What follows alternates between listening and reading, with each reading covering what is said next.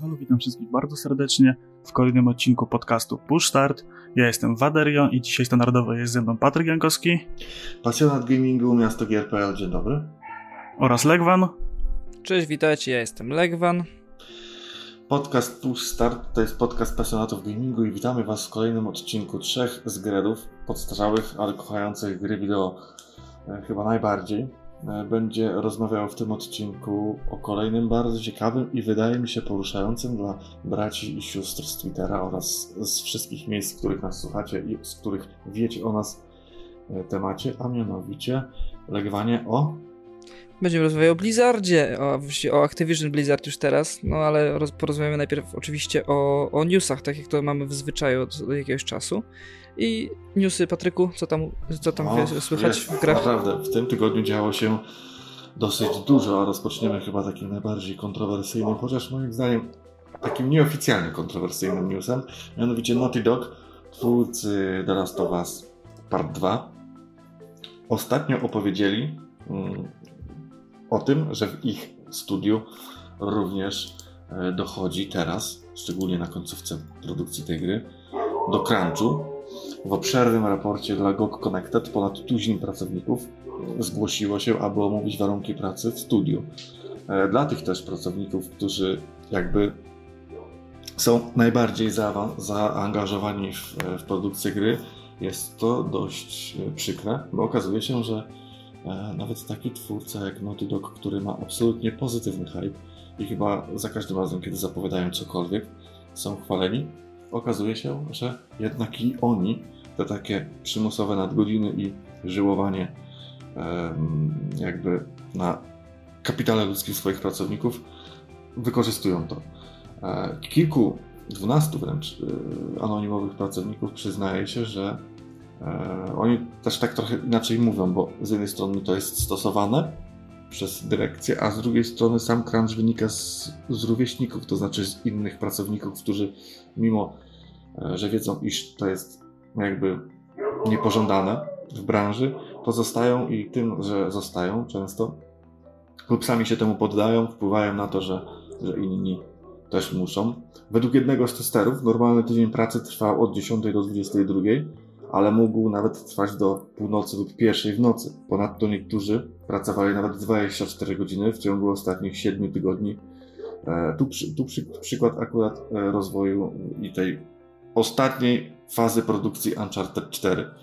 No i jak się okazuje, nawet takie, taka perełka Sony, jak Naughty Dog, no, e, ciśnie swoich pracowników. Ale crunch to jest tak szeroki i obszerny temat, widzisz, ja mam, że można ja z tego zrobić jeden odcinek. Ale czy jesteście zaskoczeni? Wiesz co, ja właśnie nie jestem zaskoczony. Ja mam trochę właściwie taki problem e, z tym, że tak bardzo wszyscy naskakują na ten crunch i to jest taki problem bardzo obszerny i ogólny, ale mi się wydaje, że przede wszystkim ten problem to leży trochę w pracownikach. Że pracownicy przede wszystkim przeceniają swoje możliwości, chcą się pokazać, chcą zaim zaimponować szefostwu swoim przełożonym i mówią, że coś zrobią na ten termin, a nie są w stanie się z tym wyrobić. I to jest trochę potem ich wina, tak? Bo jeżeli się umawiamy, że zrobię e, pixelartowe drzewko na wtorek, mamy dzisiaj poniedziałek, a ja nie mam zielonego pojęcia o pixelarcie, no to nie oszukujmy się, że tego nie zrobię na wtorek, tak? I to jest takie trochę błędne koło moim zdaniem. Z jednej strony okej, okay, rozumiem, że szefostwo naciska, że są terminy, są e, wydawca naciska, tak, bo to pieniądze za tym wszystkim idą i tak dalej, ale z drugiej strony, no kurczę, no jeżeli czegoś się nie da zrobić, to nie mówmy, że się da to zrobić w tym terminie. I może to jest przede wszystkim problem. No tylko, że no. to, to jest tak, no boją się, że ich zwolnią, tak? No ja bym nie powiedział, że to jest, że to jest źródło problemu, tak? No to, że kultura pracy czasami jest taka, że właśnie siedzą po godzinach i, i to robią, bo im zależy, to tak, ale tutaj mówimy raczej sam crunch to nie jest to, że ludzie zostają po godzinach z własnej woli lub coś obiecują, bo zwykle te terminy są narzucane i muszą zostawać, żeby, żeby wypełnić te terminy, że, bo, ponieważ mają narzucone to odgórnie. I tak na tym właśnie polega raczej crunch. No, jakieś, nie wiem, chyba opaczne trochę rozumienie, jak ludzie sami z własnej woli albo, albo coś obiecują, bo też nie wydaje mi się, żeby w korporacjach oni się pytali, dobra, na kiedy jesteś w stanie to zrobić? Tylko dostają termin od góry dla swoich całych działów, którymi się zajmują, no i, no i to robią. No. Ale widzisz, no, dla mnie to jest prosta y, rozmowa, pracownik, pracodawca, y, masz zrobić to drzewko na wtorek, nie no szefie, sorry, nie zdążę, zróbmy to na środę chociaż, daj mi, przedłuż mi termin, tak? no to jest dla mnie trochę w ten sposób, no to, to działa. Może no. w firmie rodzinnej jakiejś, ale nie wiem, czy w korpo to tak wygląda. No wiesz, no uważam, że przede wszystkim e, powinien być lepszy dialog e, pracownik-pracodawca i przede wszystkim trochę branie e, tych swoich realnych możliwości na, na założenia, tak? Nie da się, No. że tak powiem, e, z suchej cytryny wycisnąć jeszcze trochę więcej soku, więc to jest tak. No tylko wiesz, takie mówienie, że s- to z winy pracownika i że to Nie, nie, nie, ja, stąd ja, się wiesz, bierze problem. Ja, ja nie mówię, że stąd się bierze zupełnie problem, że to jest e, po części taka sama część winy pracownika, jak i pracodawcy, tak? No, na, pewno, na pewno kultura pracy taka, powiedzmy sobie, japońska na przykład, tak? No to, jest, wiesz, ma jeżeli, duży... jeżeli się ludzie zgadzają, jeżeli się ludzie na coś zgadzają i, i przystają na to, nie wypowiadają żadnego sprzeciwu, no to, to dalej tak to będzie wyglądało, tak? No, jak najbardziej. No, całe szczęście i oni się wypowiadają na ten temat negatywnie i też yy, myślę, że yy, odbiorcy dają też odczuć tym, yy, tym wydawcom, że, że to jest problem. I finansowo to odczuwają też dość mocno. Tylko wiesz, to też potem jest na przykład jeszcze druga strona medalu, czyli e, indie, indie devowie, gdzie niejednokrotnie słyszałem jakieś historie o kolesiu, który normalnie pracował na etacie, a dodatkowo pisał sobie po e, 18 godzin dziennie jeszcze swoją ukochaną gierkę, tak? Poza normalną pracą, bo nie zarabiał na tym, nie robił to z pasji i potem na tym dopiero zarobił, więc no podejrzewam, że potem jakieś premie będą, jak się dotrzymają terminów, że jednak potem coś z tego więcej mają, że, że, że Tak, a później wychodzą takie antemy. No, to już jest inna niż Dokładnie. Ale przejdźmy płynnie do następnego, do następnego newsa, do następnej wiadomości, a ona jest o tyle ciekawa, że dotyczy dość starszej marki, o której ostatnio ucichło.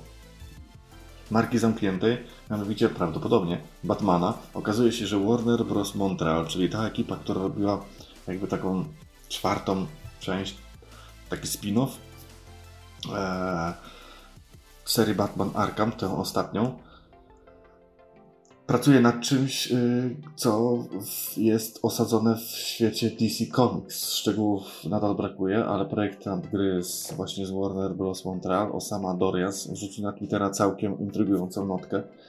Mianowicie wynika z niej, e, że większość informacji jest ocenzurowanych, ale przetrwało uniwersum i całość raz po raz kolejny ma, ma rozgrywać się e, no właśnie w klimacie prawdopodobnie Batmana.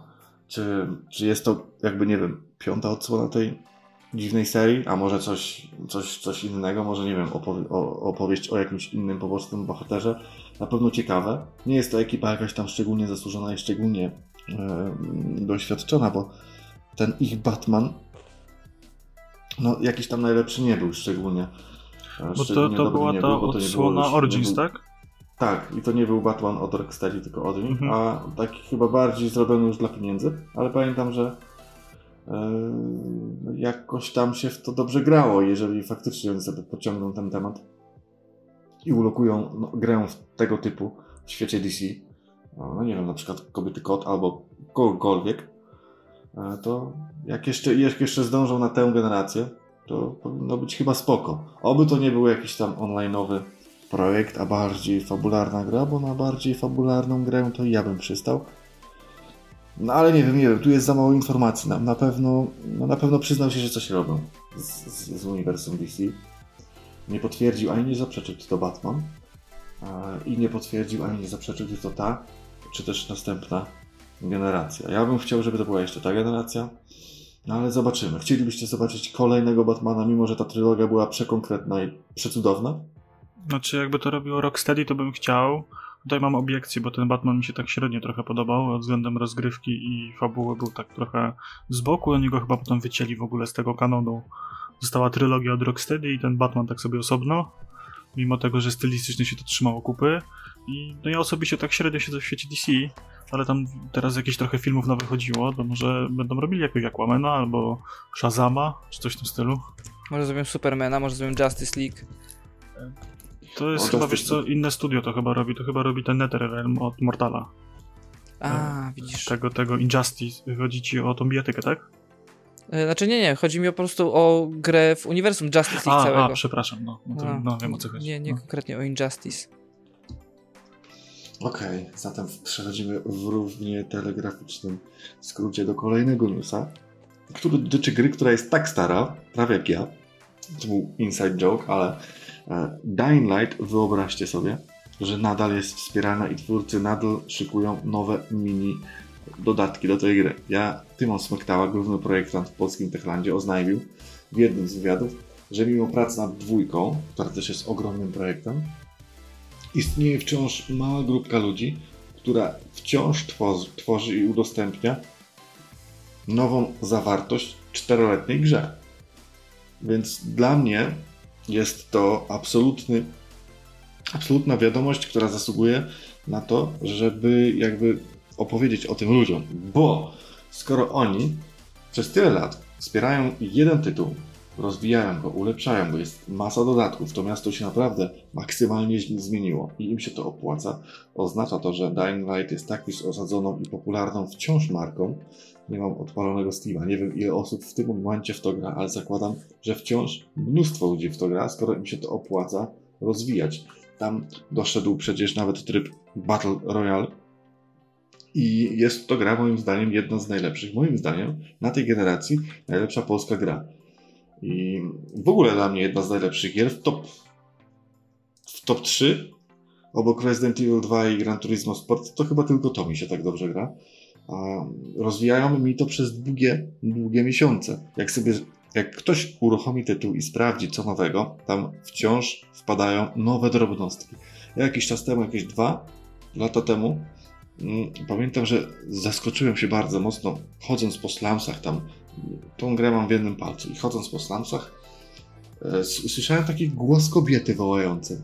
Tak na początku nie za bardzo zrozumiałem o co chodzi. Myślałem, że nie wiem, coś może w głowie mi się poprzestawiało, ale prawda była taka, że dodali nowego, no i to jest nienacka, nikogo o tym nie informując, dodali nowe kilka zadań, gdzie krzyczała kobieta, musieliśmy ją odnaleźć i donosić jej e, medykamenty. Ja się bardzo zdziwiłem, że ktoś dwa lata temu, czyli już dwa lata po premierze, że komuś się jeszcze chciało um, dłubać wtedy takie małe zadania. A jeżeli dzisiaj po czterech latach dowiaduje się, że komuś tam wciąż się chce to robić, to oznacza, że wciąż komuś takiemu jak mi i rozumiem tysiącu innych ludzi, wciąż się chce w to grać, bo moim zdaniem wciąż to wygląda przepięknie, przecudownie i najlepszy open world i chyba najlepsza gra o zombies. Ja mam taką teorię odnośnie tego, co się dzieje z tym Dying Lightem.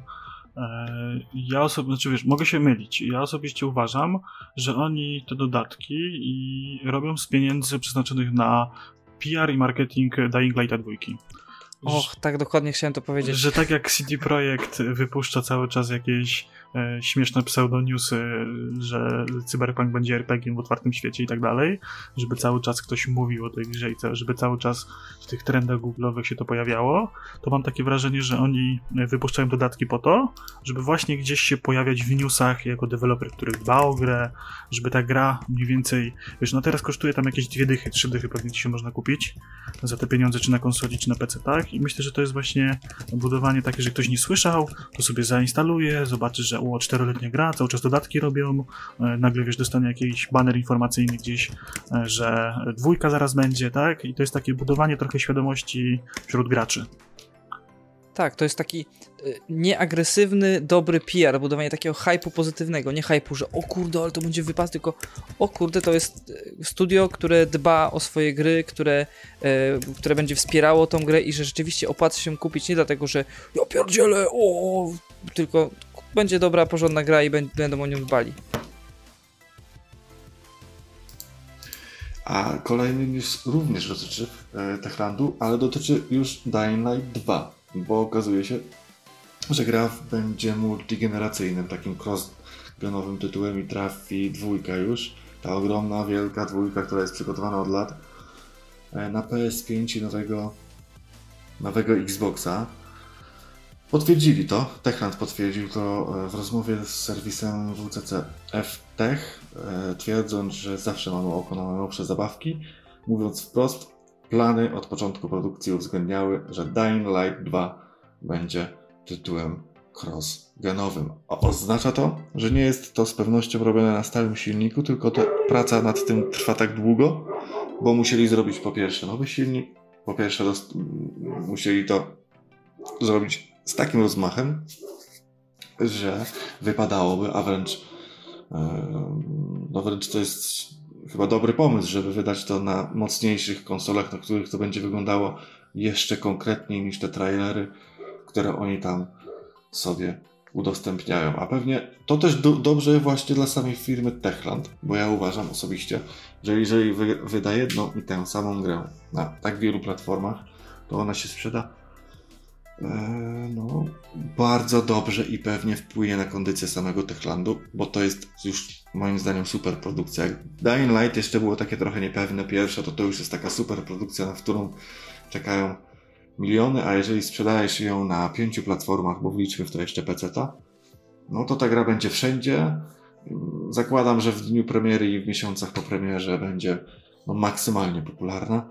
A jeżeli uda im się wbić w te pierwsze miesiące PS5 i nowego Xboxa, w momencie, kiedy tych gier nie będzie tak dużo, bo zawsze na starcie generacji tych konkretnych, fajnych gier nie ma tak dużo, to ja trzymam kciuki za Wrocław, bo no, z biznesowego punktu widzenia e, no, to jest chyba dobre, że ta dwójka trafi na te, na te pięć platform.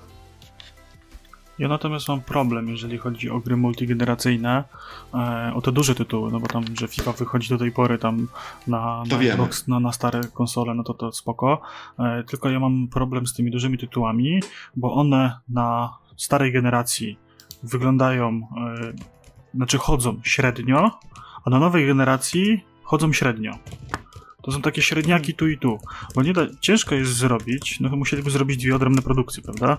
Ciężko jest zrobić grę, która będzie wyciągała e, maksymalnie z PS5 czy z Xboxa Scarlet, będzie chodziła w mega super rozdzielczościach, super płynnie i tak dalej, a jednocześnie będzie wyglądała dobrze i chodziła i wyglądała ładnie na, tym, na starszej generacji.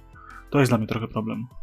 Już były tego Tak. przykłady y, Assassin's Creed Black Flag chyba tak wychodził na, na przełomie generacji i on tam tak tu wyglądał tak, tu chodził tak, tak niekoniecznie to było.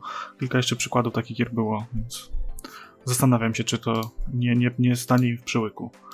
No oczywiście, no nie możesz wykorzystać pełnych możliwości PS5, jeżeli chcesz, żeby gra działała też na PS4. Yy, I nawet jeżeli zrobiliby dwie wersje graficzne, tak, że o dobra, będzie wersja z wypasioną grafiką na PS5 i wersja ze słabszą grafiką na PS4, to nie samą grafiką się to wszystko, yy, No, mo- nie kręci się wszystko wokół fizyka, grafiki. tak? No, oczywiście. I, I rzeczywiście, jeżeli chcieliby zrobić dwie gry, które są zoptymalizowane na dwie różne konsole, dwóch, dwie różne generacje, to musieliby wydać dwie gry po prostu. Oczywiście. Chociaż ja pamiętam, że bardzo mm, dobrze przyjął się i wyglądał na przykład Battlefield 4. Ja PS4 dostałem z trz- dwoma grami, z Assassin's Creed Black Flag, które mi się nie podobało, bo też było multigeneracyjne i właśnie z Battlefieldem 4, który moim zdaniem na PS4 w tych pierwszych miesiącach wyglądał przecudnie, zacnie. Wcale nie gorzej od Killzone Shadowfall. No ale to już taka moja wrzutka. Wiadomo, ja tylko i wyłącznie na Tylko wiesz, y, strzelanki sieciowe troszeczkę rządzą się innymi prawami graficznymi. Tam nie ma tyle detali, tyle obiektów, wiesz, takich y, śmieci, rzeczy robiących nastrój, co w grach single player, tak? Bo i tak to nie jest najważniejsze, bo i tak gracz biega szybko, brat, gracz się skupia, gdzie jest inny gracz, e, żeby zabić, żeby strzelić, a nie ogląda, wiesz, terenu. Więc to trochę, trochę inaczej, więc można zrobić ładne widoczki, ładne skyboxy, gdzieś te wszystkie tła i tak dalej, a nie pcha się dużo w budynki, w pomieszczenia, e, detali, bo, bo po prostu to nikt tego nie Oczywiście. zobaczy, tak? I Oczywiście. też nie budujesz wielkiego świata, tylko budujesz małe serwery, tak? Małe mapy, no. Więc to wszystko jest, wszystko jest dużo mniej wymagające tak Mhm. naprawdę. Nie ma NPC-ów i jakiejś takiej sztucznej inteligencji, która musi tym zarządzać, tylko wrzucasz tam 64 graczy, czy tam nawet mniej na początku było i, i oni I sobie chodzą. najważniejsze, żeby był dobry netcode. Dokładnie, no.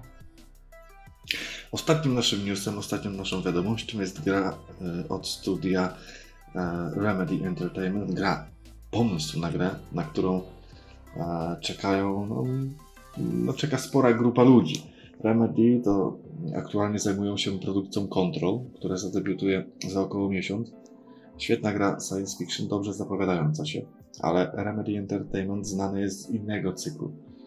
Cyklu i z innej marki, która na poprzedniej generacji osiągnęła dość duży sukces i to był Alan Wake. I pomimo niepewnej sytuacji wspomnianego cyklu, wspomnianej marki, pewne jest jedno, że jej scenarzysta i taka główna twarz Remedy, Sam Lake, bardzo chętnie przygotowałby sequel swojego dzieła sprzed wielu, wielu lat, a potwierdził to konkretnie w wywiadzie, jakiego udzielił redakcji IGN, jednocześnie podkreślając, że moment na kontynuację musi być przede wszystkim odpowiedni. A powiedział to w taki konkretny sposób. Cytuję. W tym momencie minęło tak wiele czasu. Myślę, że poprzeczka jest wyżej w wielu kwestiach. Trzeba to zrobić solidnie, jeśli kiedykolwiek ma do tego dojść. Wszystko musi do siebie pasować, co wcale nie jest takie łatwe. Tak wiele rzeczy dla tak dużych gier musi dostać zielone światło, ale mam nadzieję, że może kiedyś. Ja osobiście też mam nadzieję, że może kiedyś, bo pod nieobecność i pod i w momencie, kiedy Konami zarżnęło jedną z najciekawszych, moim zdaniem chyba obok Resident Evil najlepszych marek e, horrorów e, Silent Hilla, e, no to Alan Wake, gdyby powrócił, na pewno znalazłby e, no, miliony osób, które by się tym zainteresowały, bo moim zdaniem e, gatunek horrorów wcale nie przepadł, co pokazuje choćby sukces i oceny Resident Evil 2 Remake i zainteresowanie Resident Evil 3 Remake, a przecież to są oczywiście nowe gry, znaczy stare nowe gry. Ale jeżeli wyszedłby nowy Alan Wake, który był takim Twin Peaksem, trochę horrorów, ja bym się bardzo cieszył, bo Silent Hill raczej nigdy nie wróci, a na powrót Alana Wake'a y, jest szansa, a jest, a będzie większa szansa, jeżeli pójdziecie za miesiąc i kupicie Control, y, damy zastrzyk finansowy Remedy, wtedy może Lake postanowi We do it. Co wy na to chcielibyście nowego Wake'a? Alana Wake'a? Zasadniczo to y, też bym czekał, też bym chciał, bo naprawdę jedynka mi się podobała. Tam było jakieś takie, chyba dodatek standalone, ten American Nightmare, też było ciekawe, y, ale y, mam trochę wątpliwości, czy jeszcze ludzie tak bardzo pamiętają tą grę. Czy, czy to nie jest trochę za późno na wypuszczenie kontynuacji po tylu latach? że może jednak ta grupa fanów, no grupa tych takich naprawdę fanów fanów, no to pójdzie i kupi, tak? Ale ludzie, którzy gdzieś tam tak interesują się niedzielnie grami, to, to może ich to ominąć, może nie skojarzą marki, może gdzieś tam słyszeli, ale nie grali, albo grali i zapomnieli. E, podobnie chyba było z Max Payne'em. On też chyba ta trójka nie była takim Trójka finansowym sukcesem. Wyszła po kilkunastu latach. No właśnie, że, że to chyba trochę jest za duży odstęp na E, wznawianie marki, na kontynuację właściwie, no bo jakieś rebooty, no to robienie czegoś od nowa, odcinanie tego, co kiedyś było, no to okej, okay, tak? To nie, to trafiamy do nowych graczy, szukamy nowego targetu, tak? Ale robienie kolejnej części, kolejnej kontynuacji historycznej, no to, to nie wiem, nie wiem. No, tu mam mieszane opinie co do tego i odczucia.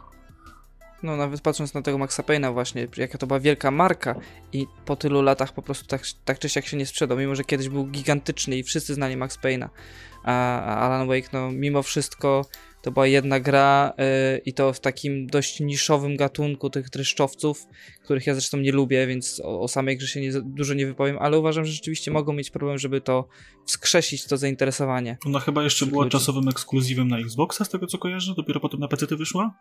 Znaczy, to, to, nie było zaplanowane z tego co pamiętam, że to nie miało wyjść na, e, na Xboxa, a później na PC, tylko że po prostu e, wstrzymali im finansowanie tak? chyba od Microsoftu mhm. i, i dopiero później udało im się to finansowanie uzyskać, żeby móc dokończyć wersję PC-tową. Aha, w ten sposób to wygląda.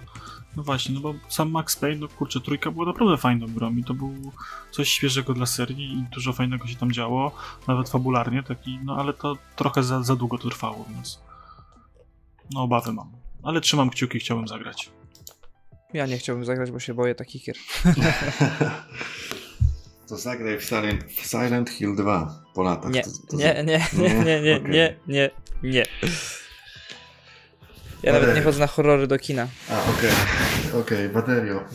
Temat przewodni dzisiejszego podcastu Blizzard Entertainment. Tak. Na światło proszę, choć trochę tak, Blizzard, nam, jak i naszym słuchaczom tak, Blizzard to jest taka firma, która e, z, od momentu założenia właściwego Blizzard Entertainment, czyli od 1994 roku, e, robi gry komputerowe, głównie skupiają się na rynku PC-owym i e, takie najsłynniejsze ich marki, właściwie marki, które najbardziej rozwijają, to jest uniwersum Warcrafta, to mamy gry World of Warcraft i różne dodatki do tej gry, tak w skrócie, samego Warcrafta, jedynkę, dwójkę, trójkę, jakieś dodatki. Do tego jest StarCraft w postaci też dwóch odsłon, tak naprawdę, i kilku rozszerzeń pełnoprawnych, tak naprawdę standalone. Dodatkowy uniwersum Diablo, gdzie mamy aktualnie trzy gry E, plus mamy Overwatcha, który jest grą strzelanką sieciową i Heroes of the Storm, który jest taką odpowiedzią na MOBA. Plus mamy e, karciankę w, w uniwersum Warcrafta, czyli Hearthstone'a. Z takich jeszcze ciekawostek, to gra, e, to firma właściwie na początku robiła gry, porty dla innych wydawców, jakieś gry ze świata Tolkiena powstawały, jakieś battle chessy, E, tego typu gry. Dopiero tak naprawdę pierwsze gry e, zaczęli produkować w 1993 roku. Byli to Lost Vikings i Rock and Roll Racing. To były dwie takie dawno zapomniane tytuły. No i potem z tego e, studia zaczęło się kreować tak jakby prawdziwy Blizzard. Z ciekawostek historycznych, w przypadku uniwersum Warcrafta i Starcrafta, Blizzard chciał nabyć licencję od Game Workshop, i Warcraft miał być e, Warhammerem Fantazy, a Starcraft Warhammerem 40 tysięcy, co chyba dość mocno widać e, w inspiracjach, szczególnie w pierwszych częściach. No i e, Blizzard w sumie stał się takim wielkim molochem tak naprawdę na samych tych kilku tytułach. Oni nie wypuszczają gier bardzo często, bardzo regularnie. Oni mają takie swoje stwierdzenie, że y, sun, czyli że jak zrobią, to będzie wkrótce. Nie, jak nie Polyphony Digital. Tak, nie, nie zapowiadają nigdy niczego na konkretną datę, tylko mówią, jak zrobią, to wam powiemy, kiedy to wypuścimy. I czasami, y, tak jak w przypadku Diablo III, no mamy ten okres produkcyjny dość długi, czy StarCraft y, drugi też tak, taki miał dość długi okres produkcyjny, co moim zdaniem tym grom za bardzo nie szkodzi bo oni naprawdę starają się szlifować e, te swoje produkcje, dlatego pokochali ich miliony graczy na całym świecie, o czym mówi sama sprzedaż. Ja mam trochę takich informacji wygrzewanych z internetu, że e, sama seria Warcrafta, tych strategii czasu rzeczywistego, to jest 7 tak. milionów, 7 milionów sprzedanych egzemplarzy. E, StarCrafty sprzedały się w liczbie około 19 milionów. World of Warcraft ze wszystkimi dodatkami na przestrzeni lat to jest 38 milionów sprzedanych egzemplarzy. W pośród czego możemy sobie jeszcze powiedzieć, że 12 milionów graczy to jest maksymalna liczba graczy y, płacących abonament w 2010 roku. To jest ten najwyższy pik. A najmniej to mamy aktualnie, to jest spadek do około 3 miliona graczy, którzy płacą abonamenty. Kolejnym hitem sprzedażowym jest Uniwersum Diablo, 43 miliony sprzedanych egzemplarzy. Szacunek tak, Overwatch, który jest e, grą multiplatformową e, i tutaj jest 35 milionów egzemplarzy na, na wszystkich e, konsolach i PC-tach. E, dodatkowo mówimy o e, sukcesie karcianki free to play. Ona podobno całkiem nieźle wszędzie, tam cały czas są aktualizacje.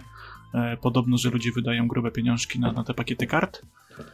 No i do tego mamy jeszcze Heroes of the Storm, czyli mobę blizzardową, która podobno mm, szła całkiem nieźle, ale nie na tyle, ile włodarze z Activision zakładali. Chyba jeżeli, nawet ostatnio przestali to... Hmm. Właśnie, jeżeli mówimy o Activision, to Activision e, przejęło Blizzard e, dokładnie, żeby was tutaj nie skłamać, to mam 2005 rok, tutaj się połączyło e, z, z, wydawcami e, innych gier, które kiedyś tam e, były jakieś porty konsolowe StarCrafta Ghost i tak dalej robione e, na, na, tak jakby na zlecenie Blizzarda przez Activision i Activision wpadło na pomysł, że się połączy i tutaj pełna fuzja, to jest grudzień 2007 roku. O. Fuzią, ha, ale to się nie wykło w tej fuzji chyba, źle im palce się zeszły. No tutaj właśnie y, chyba, chyba trochę im nie poszło. Z takich ciekawostek jeszcze samych Blizzardowych, to Blizzard e, organizuje sobie BlizzCony. To są takie imprezy raz do roku, e, tam u nich e, w, w, tak jakby w, w okolicach ich siedziby, tak, gdzie bilety są oczywiście sprzedawane, jest tam masa gadżetów do kupienia i z roku na rok jest coraz, coraz większe zainteresowanie tym Disconem. Na początku zaczynali od około 8 tysięcy ludzi w 2005 roku. W tym momencie na zeszły rok, na 2018, to jest 40 tysięcy uczestników na żywo sa, samego BlizzConu, no i oni sobie tam zapowiadają jakieś duże, ważne rzeczy dla, e, dla swojej marki. No i jaki jest wasz stosunek do, do Blizzarda? Lubicie, gracie, no.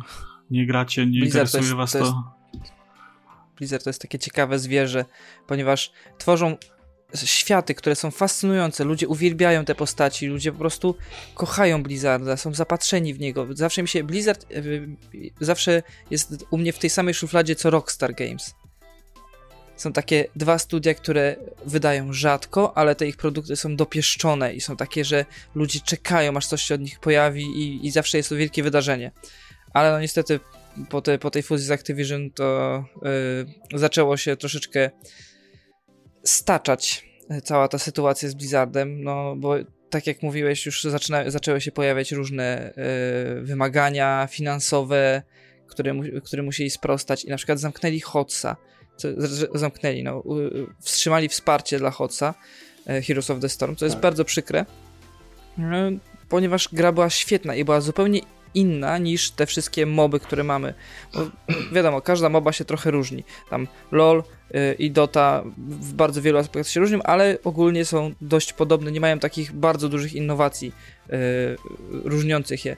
A HOTS był mobą, w której rzeczywiście były jakieś cele poza zniszczeniem bazy przeciwnika, były narzucane przez mapę, na którą się gra cele więc też było bardzo, bardzo ciekawym, yy, ciekawym eksperymentem. No, ale niestety, tak jak widzimy, kasa się nie zgadzała, mhm. Activision powiedziało, kończymy. No i właśnie myślę w przypadku Hotsa, że tutaj Activision przede wszystkim chciało mieć jakiś taki duży tytuł sportowy e, w tej kategorii właśnie gier MOBA. E, myśleli, że uczkną ten duży kawałek tortu od Doty i od Lola e, ale tam była seria takich trochę niefortunnych zdarzeń. Oni tam dużo takich błędów popełnili, że ta gra nie była atrakcyjna sportowo. Tam dużo brakowało takich mikromechanik, które powinny być na początku w grze, żeby gracze chcieli w nią grać tak stricte, wiesz, turniejowo. Oni dopiero później... Za, za niski skill cap, za niski skill cap po prostu, no. Wiesz co... Było łatwa tak. Nie, no na początku tam nie było ani rankedów, tam się nic nie działo. Dopiero przecież w tym Overwatch, w tym, Boże, y, choć się 2.0 tam na wprowadzali tych zmian. Tam ani skórek, nic takiego, co by graczy przyciągało do grania codziennego. Tam tylko pamiętam, że ja grałem właśnie na początku jeszcze w becie, graliśmy tego Hotsa ze znajomymi i tam w sumie wchodziło się raz dziennie, żeby zrobić jakiegoś daily questa, zagrać jeden mecz nawet na boty, żeby tylko odhaczyć, żeby wpadły coiny, żeby kupić bohatera. Nie było żadnych skórek, ulepszaczy i tak dalej, niczego. Rankingów nie było. Grało się tak dla samego grania, żeby sobie pograć w to. Nic się tam nie, nie działo, nie było żadnego progresu. Levelowało się tylko tych bohaterów i siebie i to w sumie nic nie wnosiło za dużo. Więc tutaj to moim zdaniem to było za słabo zorganizowane. Jakby HOTS wyszedł w takiej formie, jak wyszedł w 2.0 od razu, to by to zainteresowanie sportowe było zdecydowanie większe. Bo oni pchali bardzo dużo znaczy... pieniędzy tam, e, no u nas w Europie tak średnio to szło i się oglądało, ale w Stanach mieliśmy taki turniej e, Heroes of the Dorm i to były e, kampusy ze wszystkich uczelni w Stanach, mogły wystawiać, akademiki wystawiały sobie drużyny w Hotsa i grali za, na pieniądze, za pieniądze, tak? Profesjonalną ligę tak. mieli taką jakby uniwersytecką zrobioną. I, I to tam podobno nawet żarło, ale oni chcieli, żeby to żarło na całym świecie, no. Tylko, że ja nie wiem, czy to, y, czy wprowadzenie mechanik takich dla zwykłych graczy zwiększyłoby bardzo zainteresowanie esportowe, ponieważ gra sama w sobie, jako esport, wcale nie była jakoś bardzo złożona i bardzo ciekawa. W sensie, no właśnie, tak jak mówiłem, że skillka był za niski. Ta gra była łatwa i była stanowczo najbardziej casualowa ze wszystkich yy, tych popularnych mob no, nawet, nawet LoL, który i tak jest dość prosty, ma, miał dużo wyższy skill cap niż, e, niż HOTS, czyli dużo więcej rzeczy można było ogarniać i była dużo większa różnica między graczami zaawansowanymi, a graczami e, tymi, którzy no, potrafią grać, ale nie są, nie są prosami, tak? Mhm. A tam po prostu nie było tych mechanik, tam nie było e, denyowania, tam nie było no, nie było wielu rzeczy, po prostu nie będę wymieniał teraz, ale no według mnie ta gra esportowo nie miała takiego potencjału, jak na przykład miał StarCraft czy Warcraft, gdzie profesjonaliści robią takie rzeczy i ty patrząc na to, zdajesz sobie sprawę, że nigdy w życiu nie będziesz w stanie ta czegoś takiego zrobić. Mhm, tak, ale tak jak właśnie mówisz, to co mówisz, że tego nie było na początku, to się pojawiło potem. Dlatego mówię, jakby to było na początku, ten Heroes of the Storm 2.0, to by to bardziej zażarło. No bo i też y, trochę większe pompowanie tych pieniędzy na turnieje sportowe w innych krajach. Blizzard skupił się głównie na rynku amerykańskim, teraz wchodzą dość mocno na rynek azjatycki. Trochę ta Europa obchodzi bokiem, no, nie jesteśmy jakoś bardzo zaniedbywani, ale tych turniej nie ma. I ja powiem tak trochę z mojego poletka, czyli z CSA, że CSGO największą popularność miał, jak Polacy zdobywali sukcesy. Wtedy każdy, głównie nastolatek, y, student, który oglądał na YouTubie y, filmiki, jak Virtus Pro wygrywa y, Majora, kupował gierkę, instalował i chciał być tak jak oni, tak? Że też grał, też się starał no i tak dalej. Więc był ten potencjał. Plus sama gra była niezła. Ona była trudna, trzeba było, wiesz, znałeś swoje miejsce, tak? Że jesteś marny, lądujesz tutaj na niższych rangach, musisz się starać, musisz więcej ćwiczyć. E, plus te wszystkie mechaniki grania turniejowego były w miarę ok. Tam dochodziły te skrzynki, skórki, e, dużo ludzi tylko dlatego grało, ale było zainteresowanie. A jak Blizzard, boże, przepraszam, jak Wolf troszeczkę zeszło na pewien czas z tymi turniejami, tych turniejów było mniej, tych drużyn było mniej, trochę się powykruszało, mniejsze zainteresowanie było, to opadło to. I to bardzo mocno opadło i to było widać na, na samych statystykach Steama, że sporo, dużo ludzi mniej gra w tę grę, skiny potaniały, skrzynki potaniały, przestały się pojawiać aktualizacje i tak dalej. Jak Valve znowu zainwestowało pieniądze w turnieje i teraz znowu co trochę jest jakiś turniej, e, co trochę e, przyinwestowali w lokalne środowiska, mamy polską ligę, tak, pojawiło się większe zainteresowanie, e, to automatycznie znowu tych graczy przybyło. Więc gdyby Heroes of the Storm miało większe, bardziej budowane społeczności lokalne czy europejskie do, do tych gier, to by ta gra miała więcej graczy. To samo jest robione z Overwatchem. Overwatch e, League w Europie jest tak średnio popularne, bo tam nie gra żadna polska drużyna i tak dalej, tak? Nie ma żadnego takiego mhm. przybicia. To jest dość zorganizowane, tak dość mocno widowiskowo pod widza na stadionie, tak? Oni ściągają te drużyny, grają te, te, te mecze lanowe, tak? to super wygląda, tylko to się średnio ogląda e, z perspektywy Europejczyka, Polaka, tak? Mamy mało tych europejskich drużyn, to jest tak trochę średnio, ale oni starają się, budują. To jest ta jakaś liga y, uniwersytecka polska, tak? Gdzieś tam jakaś druga edycja tego już była.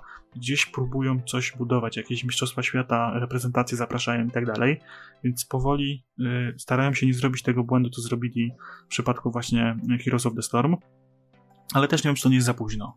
Ja myślę, że oni tak z jednej strony by chcieli, ale z drugiej strony tak im się trochę nie chce. I właśnie wydaje mi się no, bardziej, że, tak to, że to jest bardziej wina samego Activision niż, niż Blizzarda. Że dają jakieś środki na promocję, ale za mało, żeby zrobić coś z rozmachem na cały świat, więc robią coś lokalnie. No i Diablo w ogóle. Trójka. No to gra wymagała Też bardzo dużo jest... patchy, ale teraz jest super tak? Teraz jest super, bo, bo to dla mnie było takie taki kurczę kaganek tego, co się będzie działo z Blizzardem po, po fuzji z Activision właśnie. Taki pokazujące, jak to wszystko będzie wyglądać i ta gra na początku po prostu nie dało się, znaczy dało się na pewno, ale to był grind, ciągły grind, w jedną lokację wchodziłeś, zabijałeś parę potworów, wychodziłeś, wchodziłeś, zabijałeś parę potworów, wychodziłeś, szukałeś tych, nie wiem, tak w ogóle mnie ta gra nie kręciła. Diablo 2 była, było super. Po prostu tyle godzin w to miałem i y, na singlu, i online y, z kumplami sobie graliśmy. A Diablo 3 to dla mnie było po prostu żenujące. Tak, a tak mi przykro było, bo ja też jestem takim kurczę dość dużym fanboyem y, Blizzarda, szczególnie jeżeli chodzi o RTS-y, czyli Warcraft 3 i StarCrafta, 1 i 2, bo, bo to moja młodość i lata wczesno dorosłe ale no Diablo dla mnie to była kompletna porażka. E, ogólnie Diablo na początku było bardzo średnie. E, jeżeli chodzi o multiplayer, to był ten nietrafiony Action House, w ogóle PvP e, obiecywali, że będzie i będzie, do tej pory się go nie doczekaliśmy. Więc jakieś takie dziwne takie dziwne ruchy były, ale w pewnym momencie trochę się ogarnęli i w tym momencie te rozgrywki sezonowe, które tam są co jakiś czas wypuszczane, to jest naprawdę coś fajnego. E, jeżeli masz z kim grać, to, to polecam siąść sobie właśnie w jakimś party 3-4 e, osobowym, e, trochę pobiegać po tych bounty, tam jest naprawdę zupełnie odrębna, odrębny tryb rozgrywki zrobiony, biega się po lokacjach z kampanii, ale są inne questy, inne, jakieś inne rzeczy do kombinowania, jakieś zagadki, zbieranie jakichś rzeczy, łączenie ich w jakąś inną rzecz, żeby dostać się do jakiejś innej lokacji. No i potem samo robienie tych riftów i, i schodzenie coraz niżej w jak najkrótszym czasie. Jeżeli ktoś y, lubi masterować tabelki, lubi być top, w top 500 wszechświata e, w pokonywaniu i w robieniu DPS-u, to jak najbardziej jest potencjał. Jest spoko, oni tam cały czas jakieś nowe buildy wymyślają, nowe przedmioty dodają, które e, inaczej oddziałują z umiejętnościami, przez co e, jakieś konkretne buildy pod coś się robi, żeby jakiś konkretny skutek uzyskać, czy to drużynowy, czy, czy indywidualny, tak? Więc tutaj jest jak najbardziej ok, e, chociaż nie jest ok, jeżeli chodzi o granie na konsolach, bo mieliśmy taki plan ze znajomymi, żeby sobie też na Switchu trochę pograć w Diablo, po czym się okazało, że granie kompetytywne nie ma najmniejszego sensu, bo gra nie jest synchronizowana cały czas online, e, tylko e, nadpisuje informacje, rzeczy, które zdobyłeś i tak dalej przy połączeniu internetowym, e, co kończy się tym, że ludzie sobie generują w nielegalny sposób itemy, dzięki którym na pierwszy dzień sezonu mają czasy, których nie zrobisz nigdy na riftach. I na konsoli PS4 podobno jest to samo. Więc tutaj Blizzard wypuścił, ale mam wrażenie, że trochę olewa. Jeżeli chodzi o Diablo. Y, StarCraft może co? Tak jeszcze jak omawiamy. Po kolei. O matko, StarCraft. No i dużo czasu spędziłem na studiach w Wings of Liberty i Heart of the Storm. Szto, Swarm. Też najwyżej byłem w Goldzie. Najwyżej byłem w Goldzie. No to, to mój rekord była platynka. Oho, ho, ładnie. Tyranem w Wings of Liberty. Tam cisnąłem tak naprawdę grubo.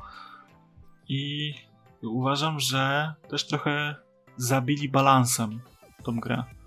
Bo no, ostatnim DLC, nie? Tak jak żeśmy rozmawiali przed nagraniem, że ta gra żarła, dopóki żarło to esportowo. I póki to się fajnie oglądało esportowo, to ja osobiście oglądałem dużo meczy i potem chciałem te taktyki stosować na swoich przeciwnikach, nie? Uczyłem się, wiesz, oglądałem właśnie jakieś turnieje i chciałem odtwarzać to, co robią ci najlepsi gracze, a w tym momencie, e, no podobno, że Azja dalej StarCraftem stoi, że tam dalej się w to gra. Tak. E, Korea przede wszystkim, tylko że teraz te mecze trwają po kilka minut. To jest e, dopiero. Tak, ale w Korei pamiętaj, że oni dalej grają w Brood War'a, nie? A, no tam, tam tak. po prostu te esporty nie umierają, mhm. one tam są na zawsze i tam za 400 lat dalej będą grać w Brood tak, To jest narodowy sport koreański, tak. No i tutaj no, przeszli na free to play. Za późno. Trochę za późno, Przecież... trochę za późno. Ja się spodziewałem, że y, wprowadzą czwartą, kampa czwartą y, kampanię i czwartą rasę. Bo gdzieś były takie y, pogłoski, gdzieś tam jakieś ślady znaleźli, zresztą o tych śladach to sobie zaraz zresztą pogadamy. ale tak długo, długo nie było nic i to było za długo nic i ludzie trochę zapomnieli właśnie. No i wiesz co ci powiem jeszcze? Bo rzeczywiście balans to było jeden z gwoździ do trumny StarCrafta, ale myślę, że drugim i jeszcze większym i jeszcze bardziej trzymającym StarCrafta martwego jest yy, pojawienie się gier MOBA free to play. I nagle esport został zdominowany przez gry free to play, tak? I star dla StarCrafta już tam było miejsca. Jak długo StarCraft jeszcze był płatny, kiedy był naprawdę był w pewnym momencie największym esportem na świecie. I bardzo szybko spadł I... z tego konika, tak momentalnie. Nie było takiego, że on tak opadał, szybko. opadał, opadał, tylko jednego dnia pół miliona ludzi gra w StarCrafta i pół miliona ludzi wygląda na Twitchu, na drugi dzień hashtag nikogo. Tak, hashtag gramy w Lola Dokładnie, wszyscy, no. bo jest za darmo. I tutaj właśnie też tak y, Blizzard chyba przespał ten moment, bo oni tak szykowali, szykowali tego e, Heroes of the Storma i przespali. Więc, no. no. Ale no nie wiem, czy Heroes of the Storm, czy mógł być taką prawdziwą konkurencją dla tych takich dużych, dużych yy, esportowych mob, no to dalej nie jestem pewien, czy, czy miał w ogóle takie, czy mieli takie założenia przy tym takim casualowym mhm. yy, trochę stylu rozgrywki. Dobra, no to dalej Warcrafty. Będzie teraz remaster i chodzą jakieś znowu plotki o czwórce.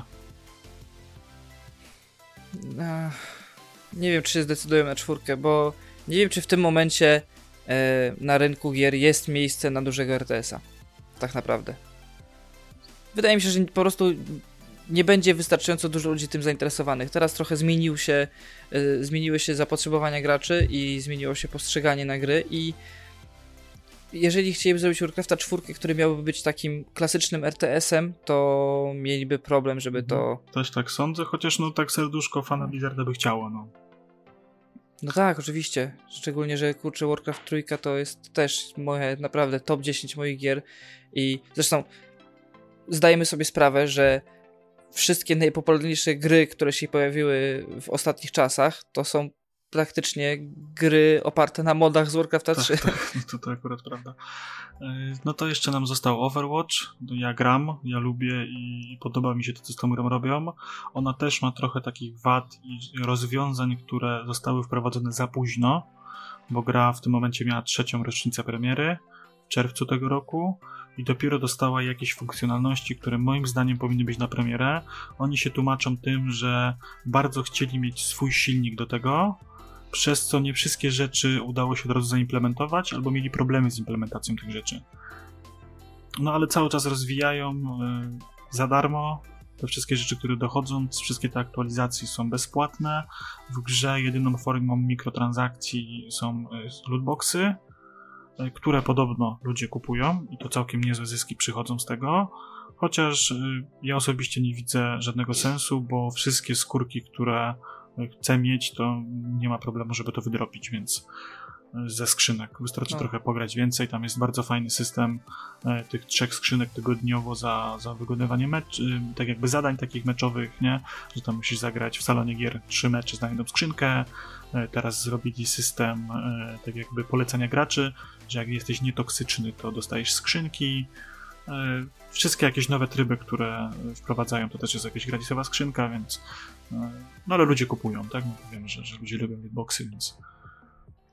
Ludzie lubią wyglądać fajnie. E, no mnie Overwatch oprzedł pokiem kompletnie, ponieważ yy, ponieważ no, jestem bardzo nie FPS-owy yy, i, nie potrafię ani grać w FPS-y, ani oglądać FPS-y. Więc, więc no, przeszło kompletnie obok mnie. Wiem, że mieli swoje sukcesy, wiem, że ten Overwatch League jest tworzony jak taki bardzo takim klasycznie sportowym, klubowym stylem, tak? Że trzeba sobie wykupić miejsce w lidze, że może być jedna drużyna z danego miasta itp. itd. Tak, takie mają bardzo restrykcyjne. Mają skiny specjalne w grze, tam cały ten merch jest zrobiony pod to. E, no, no, to, to wygląda super i to jest naprawdę coś fajnego, tylko że trochę na za małą skalę moim zdaniem. No, niestety. To wiesz co? Gdyby. Bo po, Blizzard ma świetne produkty, tak? Albo miało świetne produkty, a na przykład Valve ma gigantyczne finansowanie, na przykład na Dotę. Oni, mój, akurat mój brat jest semi-pro. E, I ma bardzo dużo do powiedzenia na jej temat, ale najczęściej skarży się na to, że nie ma w ogóle kontaktu między Blizzardem a community. Kompletnie. Że oni robią sobie co chcą, nie informują o tym, ludzie muszą tam gdzieś z kodu sobie wygrzebywać yy, informacje o tym, co się zmieniło w patchu, bo nie ma w ogóle w patch notach na przykład informacji o jakichś tam statystykach, które się zmieniają, gdzie to jest olbrzymi esport z olbrzymim finansowaniem. To Tam powinno być tak. W docie cały czas padają rekordy przecież y, wygranych, tak? No tutaj tutaj akurat Blizzard ma duży plus u mnie za to, że oni w pierwszej kolejności właśnie e, przedyskutowywują e, z graczami profesjonalnymi. Z ludźmi, którzy w tą grę dużo tak grają, z jakimiś największymi streamerami. Oni wszystkie te zmiany z nimi konsultują, omawiają, czy to ma sens, czy to zażre, czy nie zażre i tak dalej, więc, więc tutaj i gdyby dać finansowanie, finansowanie Valve'a dać do Blizzarda, no to by był super produkt. Tak, tak. po prostu. E, no i zostało nam jeszcze do omówienia World of Warcraft. Ty coś grałeś kiedyś? E, tak, grałem na samym początku. Dosłownie jak wyszedł, ale e, nie jestem fanem grindu, a World of Warcraft jednak dość mocno się opiera na grindzie. Przynieś mi tam 15 nie, no teraz, to już właśnie te czasy. No wtedy, Teraz wtedy to tak. Już są no, wiesz, kampanie i... fabularne, tam się trochę dzieje. No, ale mówię, wtedy się, się sparzyłem dość mocno na tym, a poza tym nie podoba mi się abonament, tak, zagranie. Znaczy wiesz co, to jest o tyle spoko, że odsiewać ci tych wszystkich toksycznych graczy. Tam naprawdę, a szczególnie już w ogóle na serwerach roleplayowych, tam jest w ogóle totalny hardcore, ludzie wczuwają się w postacie, rozmawiają tylko na tematy, które wie postać, tak? Czyli sobie odgrywają tą postać i chodzą do karcz, miją piwo, tańczą na stołach, e, łowią rybki, gdzieś tam relaksują się. Tam jest taki, naprawdę to community jest naprawdę fajnie zżyte. Na tych serwerach standardowych też jest ok, nie ma tam żadnych, żadnego bardzo toksiku i tutaj myślę, że przede wszystkim właśnie ten paywall w postaci abonamentu odsiewa tych wszystkich, wiesz, nieletnich graczy Fortnite'a krzyczących e, jak bardzo ruchają twoją starą. Więc tego, tego nie ma, Mhm. plus y, no, World of Warcraft nie ma, nie miał długo, długo czatu głosowego i tam jakiś czas temu wprowadzili, ale to i tak myślę, że wszyscy siedzą na Discordach i TeamSpeakach. No ja trochę, ja trochę oczywiście. grałem, y, grałem w Vanille i w TBC, potem miałem długą przerwę, grałem w Pandarię, potem grałem w Dreanor i teraz grałem w Battle of Azeroth i od Pandarii widzę tendencję mocno zniżkową. Y, Za bardzo chcą przyciągnąć graczy y, takich casualowych, niedzielnych, graczy, którzy mają mało czasu i chcą wpaść tylko na godzinkę, dwie dziennie. Z perspektywy takiego gracza to jest bardzo spoko, bo ja się na przykład świetnie bawiłem e, w Battle of Azeroth, jak mogłem sobie tam na godzinkę siąść, porobić jakieś questy, coś tam sobie, m, jakąś kampanię właśnie fabularną poprowadzić, fajnie to wyglądało. Gdzieś tam jakieś Battlegrounda iść, gdzieś tam jakiś dungeon zrobić, e, raz na jakiś czas zapisać się na jakiś większy rajd ze znajomymi, a dla tych graczy hardkorowych, e, którzy spędzali setki godzin tygodniowo, ułatwili tak tą grę i takich zniechęcili, że oni przestali płacić abonament, a tych graczy nowych przyszło za mało, żeby zrekompensować tą dużą stratę. No i mówi się o tym, że, No. że chcą trochę wrócić do tych graczy, że chcą ich przekonać, no ale no, no to są takie właśnie znowu moim zdaniem e, rzeczy, które Activision narzuca. Ale to myślę, że o, tych, o tym, co na, na Activision narzuca, to jeszcze sobie omówimy. E, No i został nam jeszcze karcianka. Hearthstone. Coś grasz? Grałeś? Y, Grałem dużo y, i uważam, że jest to w tym momencie, nie wiem, czy musiałbym sprawdzić jakieś statystyki, ale zakładam, że jest to najpopularniejsza karcianka w tym momencie w tak, chyba internecie. tak, bo to będzie... E, Oni się wdarli tutaj na ten rynek i podbili go. Valve próbowało, ale się spóźniło, a Gwint jest Gwintem i on tak trochę nikogo chyba, mam takie wrażenie. Znaczy, no to, to Gwint to taki dodatek do Wiedźmina, powiedzmy. To nie jest. Niby jest osobna gra, ale bardzo wielu ludzi nie uważa tego za rzeczywiście pełnoprawną osobną grę. Jest fajnym rozwinięciem świata Wiedźmina Znaczy tam się teraz wiele A- zmieniło, znowu są turnieje, CD Projekt inwestuje, tam naprawdę pchają trochę w tą grę. Teraz dodatki regularnie się pojawiają, ale to myślę, że też trochę to za późno było, chociaż myślę, że z tego co gdzieś czytałem, to jest to na tyle rentowne, że, że im się to opłaca trzymać i inwestować. No, jak najbardziej. Szko- szkoda Ale no jednak- tego, Boże, Artifacta? Nie, jak się miała ta gra od Valve nazywać, co wyszła i nie, nie pykło? Tak. Nikt w ogóle to było żenujące, jak ona wyszła i przez dosłownie pierwszy dzień na Twitchu jeszcze była w miarę popularna, a drugiego dnia już Mhm. ludzie, kurde, grali w ogóle w inne gry oznaczeni artefaktem, bo, bo nie chciało im się zmienić, ale to było tak po prostu nudne i słabe, że nikt nie chciał w to Ty, grać. Patryk, coś w ogóle? Blizzardowo jesteś? Coś grałeś? Coś ci to Ja- interesuje temat? Bo tak... O, o, ale, ależ oczywiście, ja teraz ogólnie czuję się jak ten polityk, który w tych takich programach w niedzielę rano zawsze siedzi cicho przez 20 minut, kiedy jego wszyscy koledzy przy stole rozmawiają i ma te 7 minut do wypowiedzi na samym końcu, bo Blizzard to w moim przypadku przede wszystkim emocje, bo mm, ja emocjonalnie do gier podchodzę i Blizzard Entertainment kojarzy mi się głównie z emocjami, bo na przykład, jeszcze przykład z brzegu, 20 lat temu, kiedy za 4,50 chodziło się do kafejki internetowej przychodzić Diablo 2 e, i sejwowało się gdzieś tam na swoim pececie swój zapis gry, to młody człowiek w tamtym okresie miał takie wyobrażenie, że Diablo jest sy- synonimem gier, znaczy izometrycznych RPGów. Ja za to cenię Blizzarda, że każda gra bądź marka, którą stworzyli, w pewnym sensie stawała się synonimem gatunku. Tak Diablo, tak StarCraft czy Warcraft. StarCraft przecież przez lata był traktowany jako ta pierwsza, szlachetna wręcz strategia, przynajmniej przeze mnie i mi podobnych ludzi. Podobnie Diablo.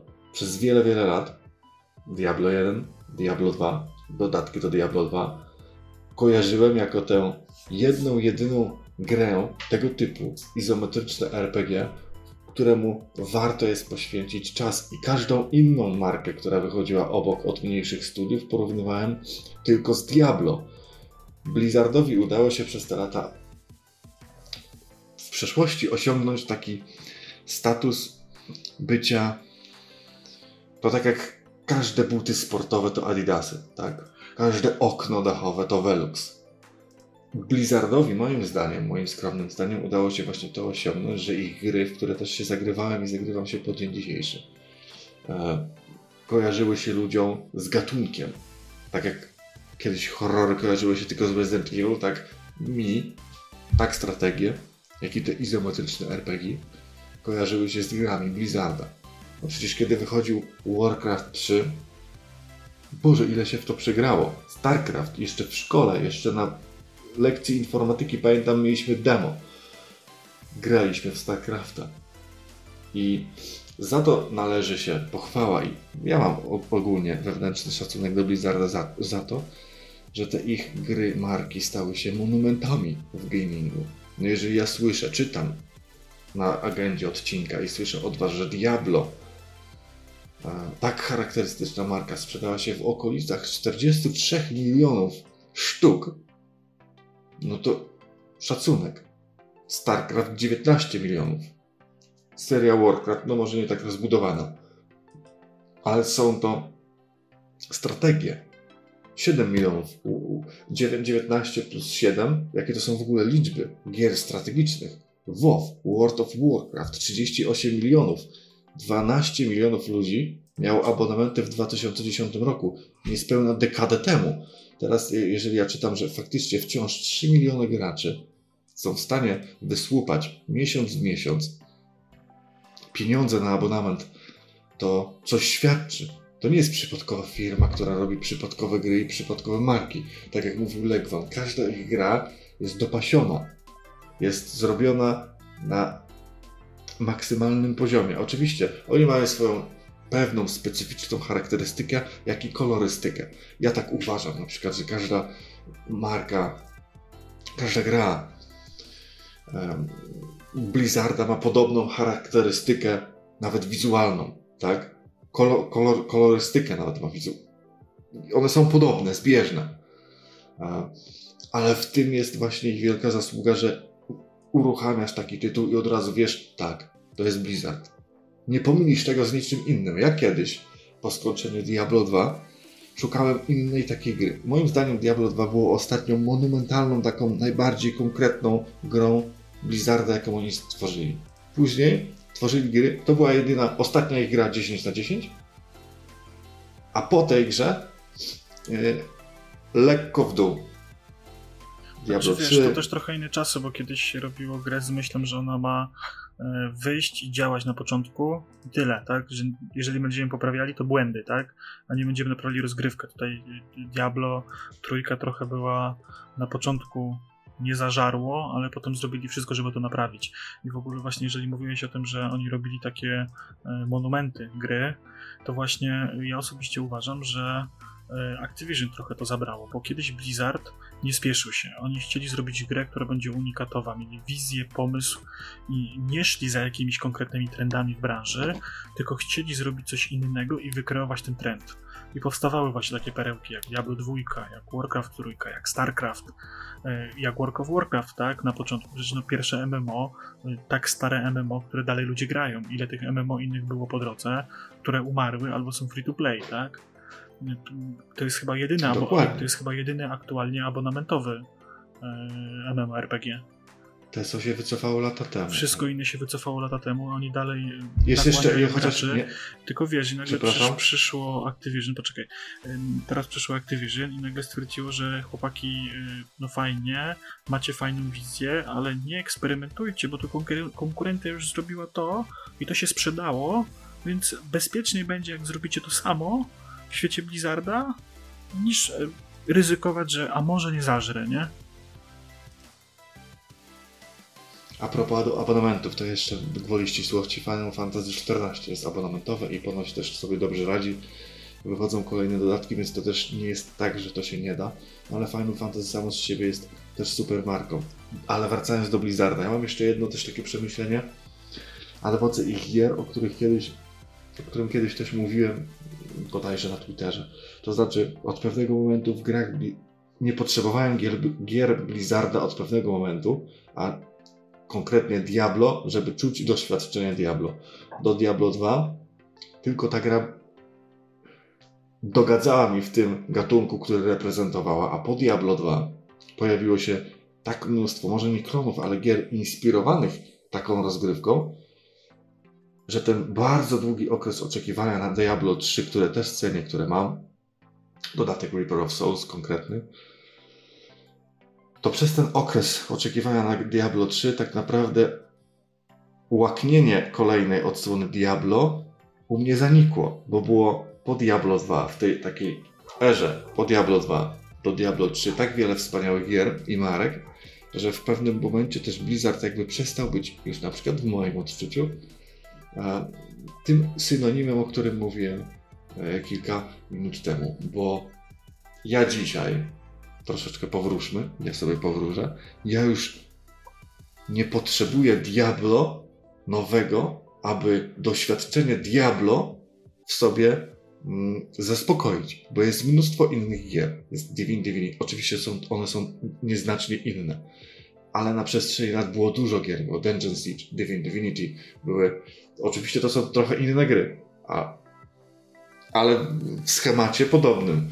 Baldur's Gate, Icewind Dale, kiedy ja już potem jakby w pewnym momencie nie potrzebowałem kolejnego Diablo. A gdy Diablo 3 wyszło i miało zupełnie inną stylistykę, kolorystykę inną miało, było tak jak Legman mówił, troszeczkę za bardzo do grindowania na samym początku, jakoś ta taka miłość do Blizzarda może nie minęła, ale nabrała bardziej takiego zdrowego rozsądku. Pomyślałem sobie przecież na przestrzeni lat po Diablo 2 grałem w takie gry jak Dungeon Siege 3, Dungeon Siege 2, Divine Divinity, które było świetne. Moim zdaniem Divine Divinity dla mnie jest to pierwsze, oryginalne od Larian.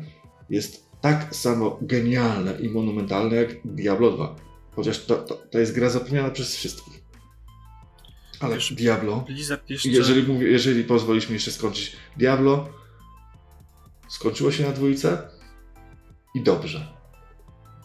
To, co ma wnieść czwarta część, która jest robiona, e, wróżąc, musiałoby wrócić jakimś cudem do stylistyki i zajawki z dwójki, bo trójka, pomimo tego, że jest grą świetną, no ten czar e, gdzieś zgubiła. A dwoce innych gier Blizzarda, StarCraft, tak jak mówił Legwan, może jest też już grą nie na dzisiejsze czasy, bo strategie, które kiedyś, 20 lat temu, były, były to był taki królewski gatunek, jeden z najpopularniejszych, tak dzisiaj powiedzcie mi jakąkolwiek zapowiedź jakiejkolwiek strategii, o której teraz się rozmawia w branży. Nie ma ich, tak?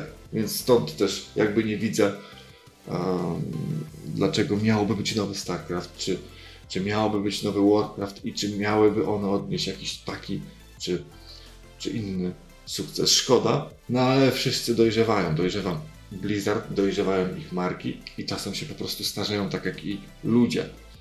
I... Ja mam tutaj zupełnie inne zdanie na ten temat, bo ja osobiście uważam, że e, cała magia gier Blizzarda nie tkwi tylko w tym, że to są dobre gry, ale w tym, że to są gry Blizzarda.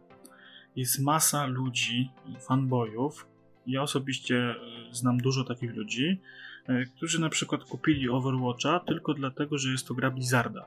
Mimo tego, że FPS-y ich nie jarają i tak dalej, e, pograli sobie 2-3 godzinki, rzucili w kąt, ale mają bibliotece, bo zrobił to Blizzard. Blizzard świetnie opiekuje się grami i społecznością dookoła. Oni mają świetnie rozwiniętych tych community managerów, e, kontakt z nimi na forach, bezpośrednio możesz sobie porozmawiać z dyrektorem wykonawczym e, każdej gry poszczególnej e, na forum, tak? poświęconym grze na, na stronie Blizzarda.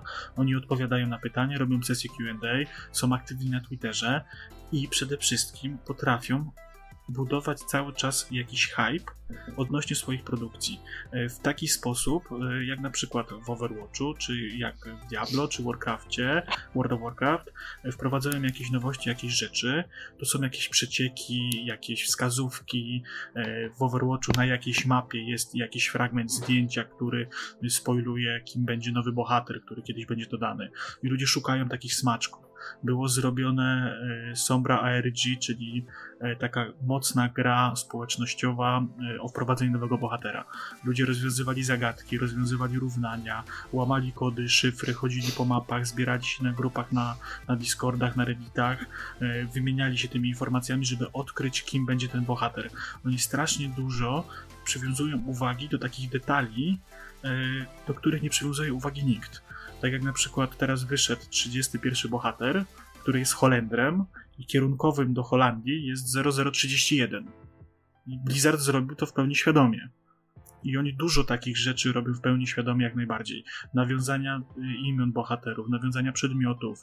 Oni bardzo łączą świat realny y, z grą. Dlatego gracze masowo ich kochają i dlatego ludzie, którzy aktualnie nie opłacają y, World of Warcraft, bo skończyli content, nie mają co robić i tak dalej, czekają na nowy patch, w dalszym ciągu śledzą to, co się dzieje, bo tam się strasznie rzeczy dzieje dużo dookoła samej rozgrywki, samej gry.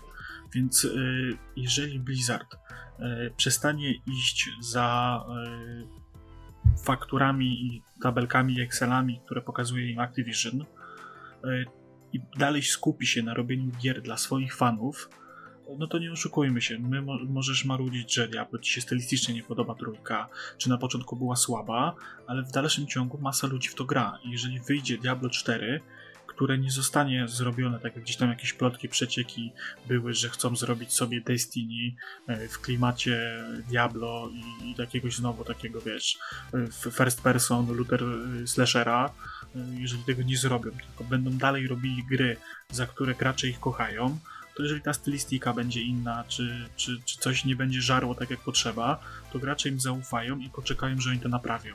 Bo oni za darmo w końcu tą grę naprawią. Jeżeli coś im nie pykło, gdzieś im się noga podłużyła. Tylko moim zdaniem przede wszystkim właśnie powinni iść za głosem graczy, a nie za głosem pieniędzy, bo e, Activision bardzo usilnie próbuje zrobić z Blizzarda maszynkę do przyciągania nowych graczy, a nie utrzymać tą milionową E, publikę, którą już mają, tak? I to jest moim zdaniem największy problem. Coraz bardziej czuć te naciski e, Activision na, na Blizzarda. E, co najlepszym przykładem jest zeszłoroczny BlizzCon i to Diablo Immortal na komórki. To okej, okay, to, to może być fajna gra, to może super działać, tak? I podejrzewam, że 90% z tych fanów, którzy wygwizdali tą grę i mówili, że w ogóle po co i na co, to i tak w tą grę zagra i tak zainwestuje w tą grę pieniądze, bo to jest gra od Blizzarda. Tylko, że gdyby to było zrobione tak jak potrzeba, że ok, na koniec zapowiadamy Diablo 4, będzie kiedy zrobimy, a w tym czasie, jak chcecie sobie czekać, to sobie zagrajcie w nowy sezon Diablo 3, a i dodatkowo macie y, taką mini gierkę fajną zrobioną na telefony Diablo Immortal, też sobie sprawdźcie. To zrobiła Bethesda w przypadku Fallouta 4, 4 i y, Fallout Shelter i to pykło. I nikt nie miał żadnych przeciwwskazań. Fallout Shelter okazał się dużym sukcesem, a gdyby powiedzieli, że to jest Fallout nowy na komórkę i nic nie powiedzieli o Falloutie 4, to by się gracze podejrzewam zdenerwowali tak samo. Więc moje zdanie jest takie, że E, trochę za dużo to Activision. Naciska tak, tak. za bardzo chce monetyzację już i teraz i nowych graczy przyciągać. Nie rozumiem tego, dlaczego nie dbają o, to, o tą fanbazę, która już jest. Legwan, może ty to na koniec jeszcze powiesz?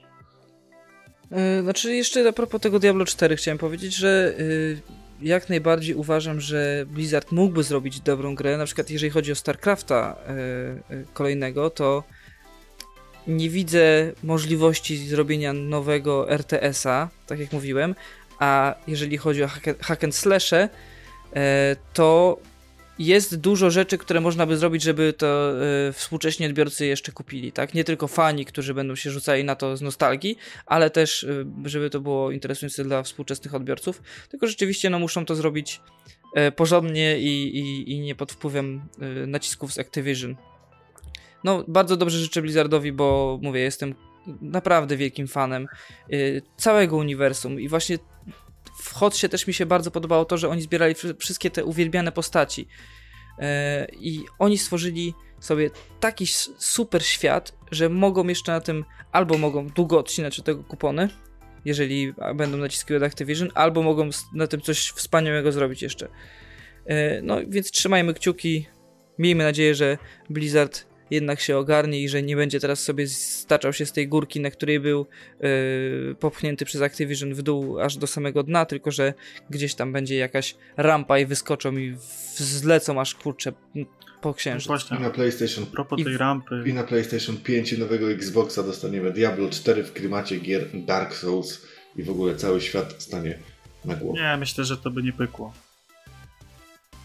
Nie, nie, to Diablo to zawsze był hack slash, tak? przede wszystkim to, nawet... to jest rynek pecetowy. Tutaj, tutaj no, oni nawet to prawda. powiedzieli, że dla nich najważniejszy jest gracz pecetowy i oni, e, to któryś powiedział z tych byłych już dyrektorów, że oni trochę tych gier wypuścili na, na konsolę, bo, bo Activision kazało właściwie, tak? Żeby była większa, większa sprzedaż. E, natomiast e, jeżeli mówisz o tej rampie i tym spadku, to mnie też trochę dziwi przepalanie masy pieniędzy w projekty, które są potem nagle kasowane. Tak po prostu. E, nie rozumiem trochę tego. Z jednej strony nie dziwię się, że eksperymentują i tak dalej, e, tylko czemu na tak dużą skalę? Bo dużo się mówi o tym, że gdzieś tak zakulisowo, czy byli pracownicy opowiadają, czy anonimowi pracownicy opowiadają, że oni strasznie dużo projektów mają w trakcie ewolucji, w trakcie produkcji, to sobie gdzieś tam ewoluuje, tworzy się i tak dalej. I powiedzmy, jest już na takim stadium finalnym, że można pokazać to graczom, i przychodzi jakiś włodarz i mówi nie. I koniec. Do kosza, dziękuję, robicie co innego. To jest dla mnie totalnie niezrozumiałe hmm. i nie jestem w stanie zrozumieć, jak można tyle pieniędzy przepalać w ten sposób. Coś macie do dodania w tym temacie? Z mojej strony wszystko. Blizzard emocje, tak, to ja jeszcze... Życzę jak najlepiej, no i chcę zobaczyć nowe Diablo. Tak, to ja jeszcze dodam A taką... jakie ono będzie, jakie by nie było, mm, to wciąż będzie to gra magiczna. Wydaje mi się, że wyczerpaliśmy temat Nie, nie, nie, nie, nie, nie, nie, nie. poczekaj, bo ja jeszcze mam taką ploteczkę. Ja jeszcze mam taką ploteczkę. Proszę, słucham. Ploteczka dotyczy tego, że właśnie akcje Blizzarda lecą w dół i Activision yy, podobno, niepodobno może się będzie chciało pozbyć tych akcji, może stwierdzić, że jest to nierentowne, e, ewentualnie e, nazywa się to wrogim przejęciem, czyli firma, która ma więcej pieniędzy, skupuje te akcje i uzyskuje większość w zarządzie, a mianowicie Disney podobno węszy koło, koło Blizzarda i mówi się tu nie o jakimś takim węszeniu, węszeniu, tylko że zlecał jakimś amerykańskim spółkom, które tam robią jakieś wyceny giełdowe i tak dalej, E, interesowanie się giełda, e, że, tak jakby działalnością na giełdzie Blizzarda i ogólnie działalnością Blizzarda. Że gdzieś tam sobie niuchają, co się dzieje. Kurczę. Nie wiem na ile, na, na, ile to jest prawda, bo to jakieś takie przecieki były, że gdzieś tam jakiś pracownik jakiejś tam firmy na Wall Street się wypowiadał, że, że teraz e, wąchają dookoła Blizzarda dla zlecenia Disneya. Nie wiem ile w tym jest prawdy, ale kil, kilka portali polskich i zagranicznych na ten temat się wypowiadało nawet. No i jestem ciekaw, bo z jednej strony byłoby spoko, bo będzie niedługo Disney Plus, tak? Więc y, serial Overwatch, serial Diablo, serial Star StarCraft, ser ser serial World of Warcraft y, i wolna ręka na przykład dla Blizzarda o robienie gier, a z drugiej strony y, schowajcie te, te gierki dla tych śmiesznych ludzi z piwnicy y, pod dywan i zróbcie nam y, nową grę o Iron Manie. Tak, a grową adaptację Króla Lwa, tego nowego. Więc tutaj właśnie e, jestem ciekaw, jak to się potoczy. No, Disney, kurczę, Disney strasznie się bierze za, e, za rynki nie tylko właśnie filmowe jak do tej pory, ale za całą rozrywkę. I oni, jeżeli ich nie powstrzyma, to oni pochłoną e, rozrywkę, tak jak Google pochłonął Wiesz, internet. Zasadniczo mi to nie przeszkadza, pod warunkiem, że dadzą wolną rękę tym pochłoniętym bo no zobaczymy jak tam zażrą te seriale, bo z tego co się na razie mówi, no to tam jest dość duża dowolność, jeżeli chodzi o produkcję tych seriali w uniwersum czy Gwiezdnych Wojen, czy, e, czy uniwersum Marvela, to podobno, że tam ci twórcy są dość swobodni. Są tam jakieś takie ramy narzucone, jeżeli chodzi o zgodność świata, ale zasadniczo to formę mogą sobie wybrać dowolną. No, taki serial w Warcrafcie, to by było coś. Tam jest tak gigantyczny świat, tak dużo postaci, że można by to naprawdę zrobić na tym. Tym, tym 15 bardziej, że mówiło sezonów. się długo o, serialu Overwatch, bo Blizzard bardzo ładne animacje robi do Overwatcha co jakiś czas, więc Mhm. Tak, w ogóle cała stylistyka e, Blizzarda teraz e, tak w sumie pasuje do Disneya, no nie, nie jest taki... patrząc na to, co z jest tam jednej w strony Hotsie. jest taki e, szorstki, brutalny, a z drugiej strony jest taki przyjemny do oglądania i opowiadania jakichś historii dookoła. Dobrze, no to chyba Hmm. tyle. Chyba będziemy kończyć. Czy coś jeszcze macie do dodania w, w temacie Blizzarda? Nie, nie, nie. Nie również. Już wyczerpaliśmy Tak, ale zapraszamy oczy- temat. Oczywiście zapraszamy do dyskusji wszystkich słuchaczy w miejscach, w których tam nas słuchacie. Zapraszamy do dyskusji na Twitterze. Mamy też na Discordzie oficjalną grupę, do której tam wszystkich z Twittera, wszystkich przez duże W zapraszamy. E, No my nie robimy tego dla siebie. Jesteśmy pasjonatami, którzy to robią dla innych pasjonatów gamingu, jakimi bez wątpienia jesteście wy. I najbardziej nas cieszy, kiedy się włączacie e, do dyskusji. I do tego włączenia, do tejże dyskusji zaprasza Patryk Jankowski z Miasta Gier oraz moi przedmówcy i współmówcy wręcz podcastu Push Start, czyli Dariusz Woźniak, Waderio. Zapraszamy, tak jak mówiłem, tak jak mówił Patryk, na Discorda. Macie wszystkie linki w opisie. No oraz jeszcze jest z nami Legwan. Tak, tak, dziękuję bardzo za słuchanie i słyszymy się już niedługo. Do usłyszenia. Trzymajcie się. cześć.